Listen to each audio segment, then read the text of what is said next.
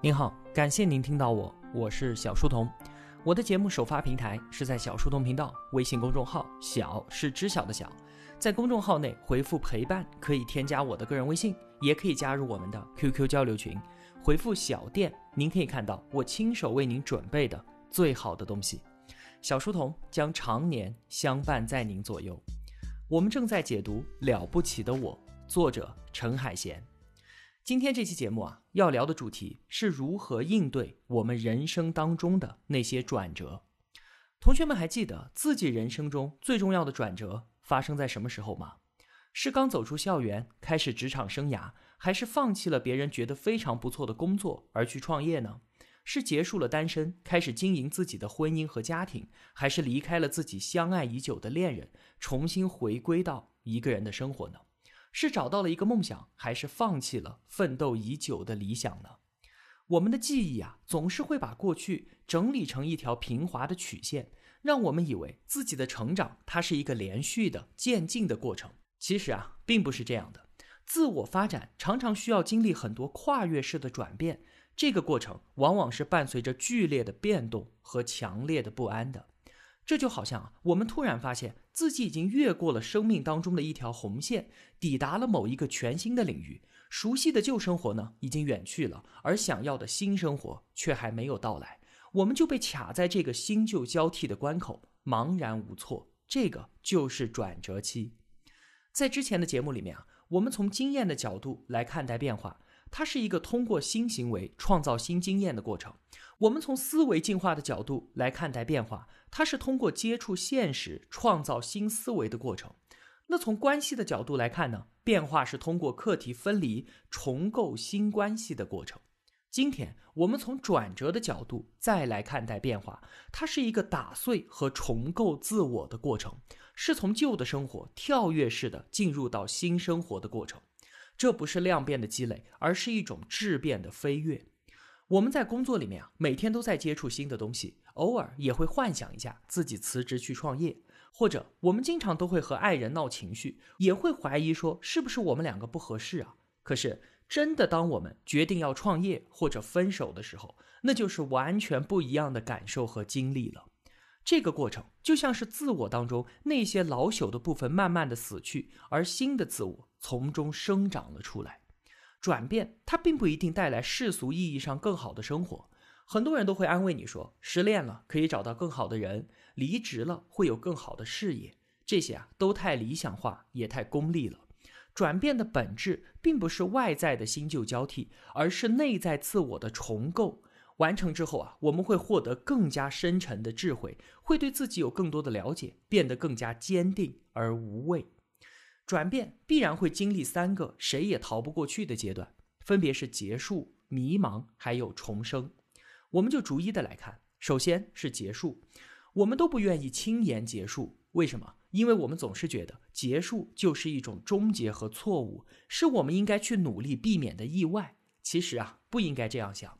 这就像是一段婚姻要结束了，这并不是两个人错了，当时他们在一起的时候一定有自己的理由。可是后来呢？只不过是随着时间的发展，原本的正确慢慢的不再合适罢了。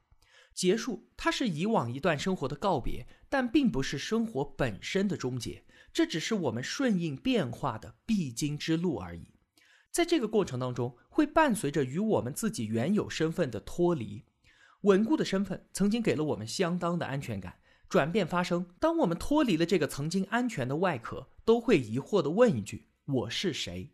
我离开工作了十年的国企，原本稳固的身份认同被瞬间打破了。我也心虚了很久，失去了原来的平台和职务，我真是不知道怎么向别人介绍我是谁。那在关系里面也是一样的，结婚之后，我们把自己定义成丈夫或者是妻子，而一旦离婚了，丈夫或妻子这个核心身份，我们就要脱离开，当然会伴随着强烈的焦虑和不安。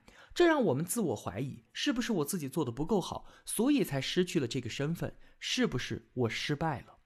与此同时，结束也意味着和之前目标的脱离。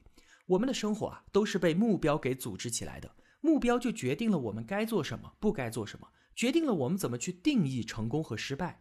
但不得不说啊，目标它也会让我们只看到与它相关的部分，甚至让我们不会去审视目标本身它是否值得。你想想看，很多人都在坚持着一个自以为很重要的目标，忙碌但是不快乐。在他们眼里面啊，升职加薪和老板的赏识，那就是最最重要的事情。他们会和自己说：“再熬一熬吧，等到升职加薪就好了，等到期权到手就好了，等到公司上市。”就好了，在这样的目标体系里面，不快乐的现在就变成了快乐未来的牺牲品。有一些坚持是好的，可是还有一些坚持不过是在掩饰我不想改变而已。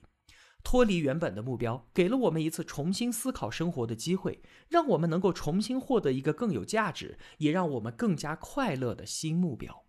有不少人说啊，结束它真正到来的时候，带来的其实是一种解脱。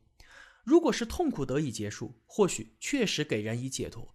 可是绝大多数情况下，结束它并不是最终的答案，它反而会带来更多的问题，以至于我们必须要经历转变的下一个阶段——迷茫。这也是我刚刚从国企离职之后很长一段时间最大的感受了。罗振宇他当年从央视离职的时候，他也说自己很长一段时间惶惶不可终日。这是因为啊，我们脱离了原来的环境、原来的人际关系和原来的目标，那原本那些提供意义的来源暂时全部都失效了。旧的生活已经结束，可是新的生活还没有降临，我们被留在了意义的真空里面。迷茫期会出现一些典型的心理反应，比方说不断的和原来去做比较，心理上呢也想回到过去，虽然我们在行为上已经回不去了。陈海贤有一位朋友啊，之前他在美国的一家投行工作，收入非常的不错，居住条件呢也特别好。可是因为那边出台了新政，他的工作签证就出了问题，不得不回到北京来工作。但是在北京的工作啊并不理想，收入低了很多。他在北京租了一套房子，条件也特别差。他经常就盯着房间里斑驳的墙面，问自己：为什么我几个月之前还住在那么漂亮的房子里，而我现在却在这里呢？这真是有一种恍若隔世的感觉，这当然是一种很失落的体验。结束带来了损失，损失带来了巨大的痛苦。在迷茫期，我们就是要去适应和消化它。很多处在迷茫期的人啊，都会问自己：为什么别人的生活都很安逸，而我却那么折腾？是不是我做错了什么呢？这样的想法其实是我们的大脑应对结束和迷茫的方式。大脑会本能的抗拒变化。它会用提醒损失的方式，让我们尽快的回到原来的那一张意义之网上，哪怕我们自己知道原来的意义已经不再适合自己了，我们还会感觉非常的紧张，想要尽快的结束掉这一段迷茫期。比方说，在离职之后，马上就去找一份自己不那么喜欢的工作，或者是在分手之后呢，立刻陷入到下一段恋情，我们以此来逃避虚无和迷茫，然后告诉自己我已经好了。其实啊，也许在转变的这个阶段，我们需要的就是低落和迷茫。转变有它自己的节奏，就像是我们没有办法略过冬天就去经历春天一样。这段时间应该允许自己难过和无所事事，请耐心的等待。迷茫之后就是重生了，这就像是大病初愈，身体虽然还有些虚弱，但是已经元气十足，感觉自己已经成为了一个新的人。现在可以带着新的身体重新出发了，重生就是这个感觉。如果同学们要问怎么才能获得重生呢？这个问题啊，还真就没有答案，因为我们所看到的重生故事当中，充满了很多的意外和偶然。我们不会在结束和迷茫的时候就知道答案到底是什么，可是当答案真正出现的时候，我们一定认得它。刚才说的那一位从美国回来，在北京对着斑驳墙壁恍若隔世的朋友，在经历了一段迷茫之后，去到一家咖啡馆看书，偶尔听到隔壁有人在打电话，他对电话的内容很感兴趣，就跑过去搭讪。因此啊，他加入了得到，就成为了陈海贤自我发展心理学的课程主编。陈海贤啊，他还有一位朋友，本来呢是在 IT 公司工作，业余时间跑到网上去写一点东西。后来，他从公司辞职，想了很多谋生的手段，比方说开个书店、开个咖啡馆之类的，都不靠谱。后来，他经过一段时间的迷茫，之前在网上写作的经历给了他一个思路，他决定用一年的时间来写一本书。这当然是一个非常冒险的举动了。可是啊，这一本叫做《精进》的书，大卖，成为了年度畅销书。这一位叫做彩童的朋友也成为了一个知识 IP。有一句话叫做：“当你全心全意做一件事情的时候，全世界都会来帮你。”或许真的就是这样的。如果说从迷茫当中获得重生，有什么是我们能做的话，那就是与结束彻底的告别，重新开始。我们常说啊，从哪里跌倒就要从哪里站起来。可有时候我们应该是在哪里跌倒就在哪里趴下，与之前告别，承认我们失败了，才会发现原来可以换个地方重新来过。我们习惯用经济和社会地位来衡量一个人的转变是不是成功的。如果说啊，他加入的公司没有原来的规模大，收入没有原来多，或者说职位没有原来高，我们就会觉得他失败了。但是这样的理解太过于狭隘。转变的本质是发生在我们内心的。苏东坡他从富裕的杭州太守任上被发配到了偏远的梅州，再没有可能于仕途上登上高位。但是他在梅州写下《赤壁赋》的时候，难道不就是他在精神上获得重生的时候吗？褚时健，他从监狱出来之后种橙子，人生总有起落，精神终可传承。褚橙的事业当然没有办法和红塔山相提并论，但是他的奋斗精神却激励了几代人。我们人生当中那些腐朽的东西在重构当中脱离，而最有活力的那个部分呢，被放大了出来。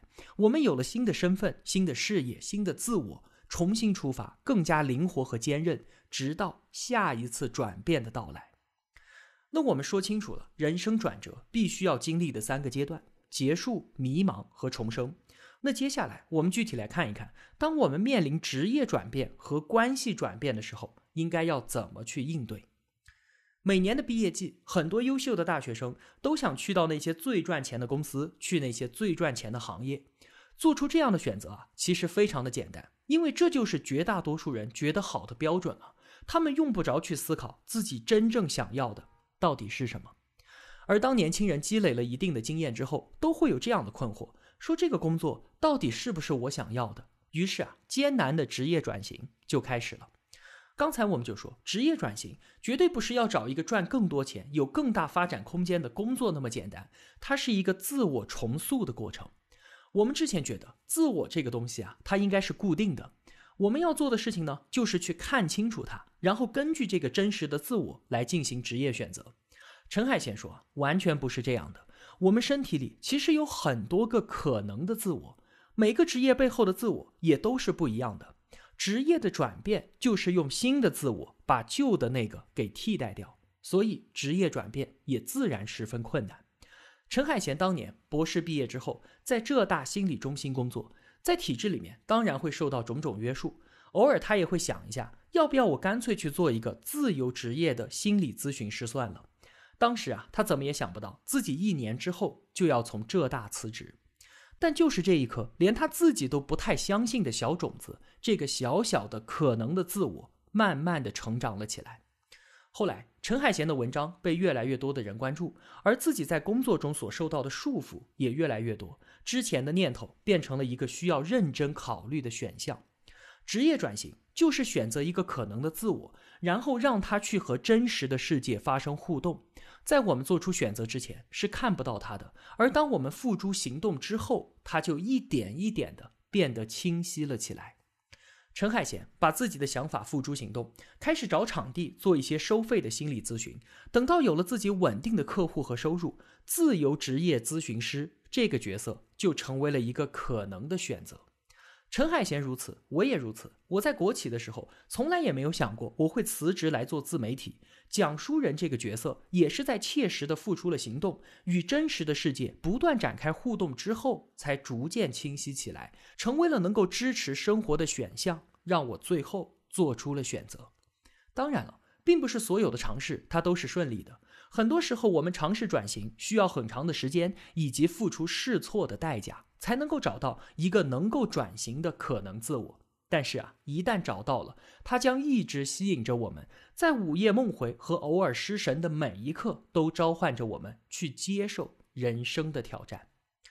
我们再来看关系的转变，最令人痛苦的事情啊，莫过于关系的结束了。失恋、离婚，或者是亲人的离去，都会给我们带来巨大的痛苦。人们把关系的结束跟死亡相提并论，因为觉得结束就是一种死亡，它伴随着不可逆的失去。失去一段关系，同时也意味着失去了一个自我。这种失去啊，不像是从一块完整的饼上掰一块下来那么简单，因为剩余的部分也会因此而改变。与这段关系相关的所有自我概念都需要重新修正。我们的大脑会用一些方式来抗拒结束，比方说会幻想还能够挽回。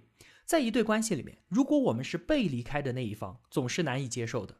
在一起需要两个人共同决定，可是结束一个人决定就够了。关系能否挽回，已经不是我们能够左右的。放弃对于挽回的幻想，确实不那么容易。面对结束，我们还会把对方和关系给理想化，责怪说是自己没有把握好这段关系，我再也找不到那么好的人，建立那么好的关系了。这其实啊，也是大脑跟我们玩的把戏，提醒自己这段关系，无论我把它想象的多美好，它都不是完美的。我只是在害怕结束而已。面对关系的结束，我们会经历否定，不相信真的结束了，然后是愤怒，觉得自己被欺骗和抛弃，但是还幻想着对方会回来接受我们的指责一样。接下来是讨价还价，或许还有机会破镜重圆，再然后是迷茫和抑郁。最后才能慢慢的回归平静。电影《情书》就是讲述了一个感人的接受结束的故事，对我们很有启发。女主角她一直都走不出未婚夫登山遇难的阴影。故事的最后，她的新男朋友带她去到了未婚夫遇难的雪山，她非常的不安，说：“你这样太过分了，我们会惊扰到他的，我要回去。”最后，她看着圣洁而安宁的雪山，压抑已久的悲伤终于释放了出来。他一遍一遍的大喊：“我很好，你好吗？”然后泪流满面。这一刻，他终于直面逝去的悲伤，而他的新男朋友就在这边向他微笑。雪山的一边是结束，另一边是开始。生活在让人心碎又带着奇怪安宁的悲伤当中，继续向前。面对结束，我们要承认损失，去哀悼，去迷茫，允许自己失声痛哭，然后固执的相信新的未来正在等着我们，哪怕现在。还看不见他结束，他不是彻底消失。尽管我们可能再也见不到那个人了，但是这段关系会永远存在我们的记忆中，变成我们内心柔软的角落。那无论是职业转型还是关系转变，我们都会面临一些令人纠结的选择。这个时候，我们应该要怎么选呢？面对选择啊，我们通常的做法都是把能够想到的风险、收益、机会和成本等等这些信息全部放到桌面上。好处坏处进行比较，然后做出选择，对吧？但是啊，其实这里面有个问题，就是我们不可能掌握足够多的信息来进行选择。今天的好处可能在未来就会变成对自己的戕害，而且这样权衡利弊大小的选择当中，并没有我。意思就是说，如果这些利弊可以量化，让机器就能做出选择了，无非就是对比大小嘛。我们需要换一种决策模式，以我为中心。什么好处、坏处、利弊，全全部部都在我的后面。问自己一个问题：我想要成为一个什么样的人？然后所有选择都为这个目标服务。自我形成，它不是一个发现的过程，而是一个创造的过程。就是在一次一次的选择当中，让这个自我成为现实。难道说我们只管想象中的我，不考虑现实吗？当然不是，而是现实环境不是我们做出选择的决定因素。心中的那个我才是。比方说，一份好的工作和继续读研究生应该怎么选？将来想要从事科研，又不想放弃眼前这份收入不错的工作，该怎么办？以我为中心，我有没有足够的钱来支撑我想做的事业？如果没有，那我就先去工作挣钱。但是这个选择是为了达成心目中我的目标，现在需要赚钱，而不是因为担心我将来找不到好的工作。如果我坚定了自己想要成为一个什么样的人，那么所有的选择都在帮我达成这个目标，而不是在计较眼前的利弊。最后啊，转变当中还有一个情况，就是遭遇创伤之后意义的重建。其实啊，绝大部分人对于我们这个世界都抱有着一种天真的假设，以为这个世界是友善的、公平的，是安全、可控、可预测的。那在这样的假设之下，我只要做一个好人。保持健康的生活习惯，努力工作，就可以平安幸福的度过一生。而不仅仅是个人，整个社会都在维护着这个假设。不然的话，一个人如果努力不能够得到回报，那我们为什么还要努力的上班、努力的生活呢？但是啊，这也让我们忽略了人生必然会经历一些苦难的，而它真的降临的时候，那些原本支撑着我们生活的意义就会坍塌。我们一起来想象，现在山顶有一棵树，正在承受着暴风雨的肆虐。一种情况是它傲然挺立，风雨过后浑然未变，就像是很多人苦难并不会让他们动摇，异常的坚强。另一种情况呢，是树虽然在风中弯曲，但是并没有折断，风雨过后又恢复如初。我们会说它有很强的复原力。可是还有一种情况，就是树被折断了，暴风雨永远的改变了它的形态，但却没有彻底的摧毁它。一段时间之后，折断的地方长出了新的枝条。它比原来长得更好。创伤之后的成长就是这第三种情况。我们来听一个真实的故事吧。她是一位九零后的学霸女生。二零零八年的五月份，她正在六楼的教室准备着一个月之后的高考。地震突然发生了，所有人拼命地冲向楼梯，房子就像积木一样的晃动起来，灰尘漫天飞舞。这就和电影当中的世界末日场景是一样的，惨叫声四起，有人从三四楼往下跳。幸好他最后逃了出去。看着摇晃的教学楼，满操场的人都在哭。到了灾后救援的体育馆里，不停的有血肉模糊的伤者和尸体被抬进来。死亡在他面前就这样毫无征兆的被呈现了出来，以摧枯拉朽的方式摧毁了他原先关于这个世界的所有假设。在此之前，他只是一个普通的备考生，最重要的事情就是一个月之后考上一所好大学。可现在，他唯一的念头只是活下来。在经历了这次创伤之后，他的价值观被彻底的改变了。后来，那些别人看来无比重要的事情，像是保送研究生，像是创业赚钱，根本就吸引不了他。不同的经历赋予了他超然的气质。最后，他创办了一个 A.P.P，以冥想为通道，思考我们日常的经验与存在本身。他经常会去体验一些完全不一样的事情，视野当中有一种超越同龄人的开阔。他很满意现在自己的生活。如果不是地震，他不会活得那么独特。可是地震的创伤也一直都在。有一次他在异地旅游，午睡起来之后四顾茫然地哭了起来。他说这不是忧伤，而是感觉整个人被毫无遮掩的虚无给穿透了，又好像是真真切切地感受到了存在本身。或许。正是这样的虚无与存在的感受，让他不停地去寻找着答案。而对于我们普通人来说，这个答案是由我们一直遵守的价值评价体系所提供的。但是对于这些经历过生死的人，世俗的价值观显然没有任何的说服力。他只能够自己去寻找答案，而寻找的过程成为了他的事业。在创伤之后，关于世界的一些固有信念崩塌了。可这就像是房子坍塌之后，建造房子的材料还在，我们可以用它重建一所更加坚固的房子。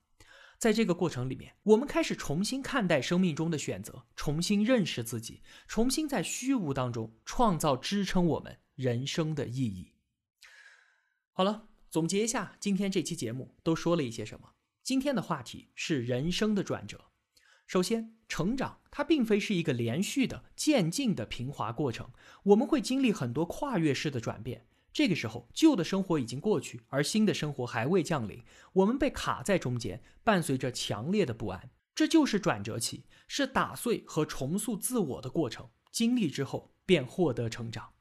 第二，转变它需要经历三个阶段：结束，结束不是错误和终结，它不是我们想尽办法需要避免的意外。接纳它，与原来的环境、人际关系和目标脱离，是为了让我们去到新的环境，认识新的人，找寻更有价值的目标。结束是为转变腾出空间。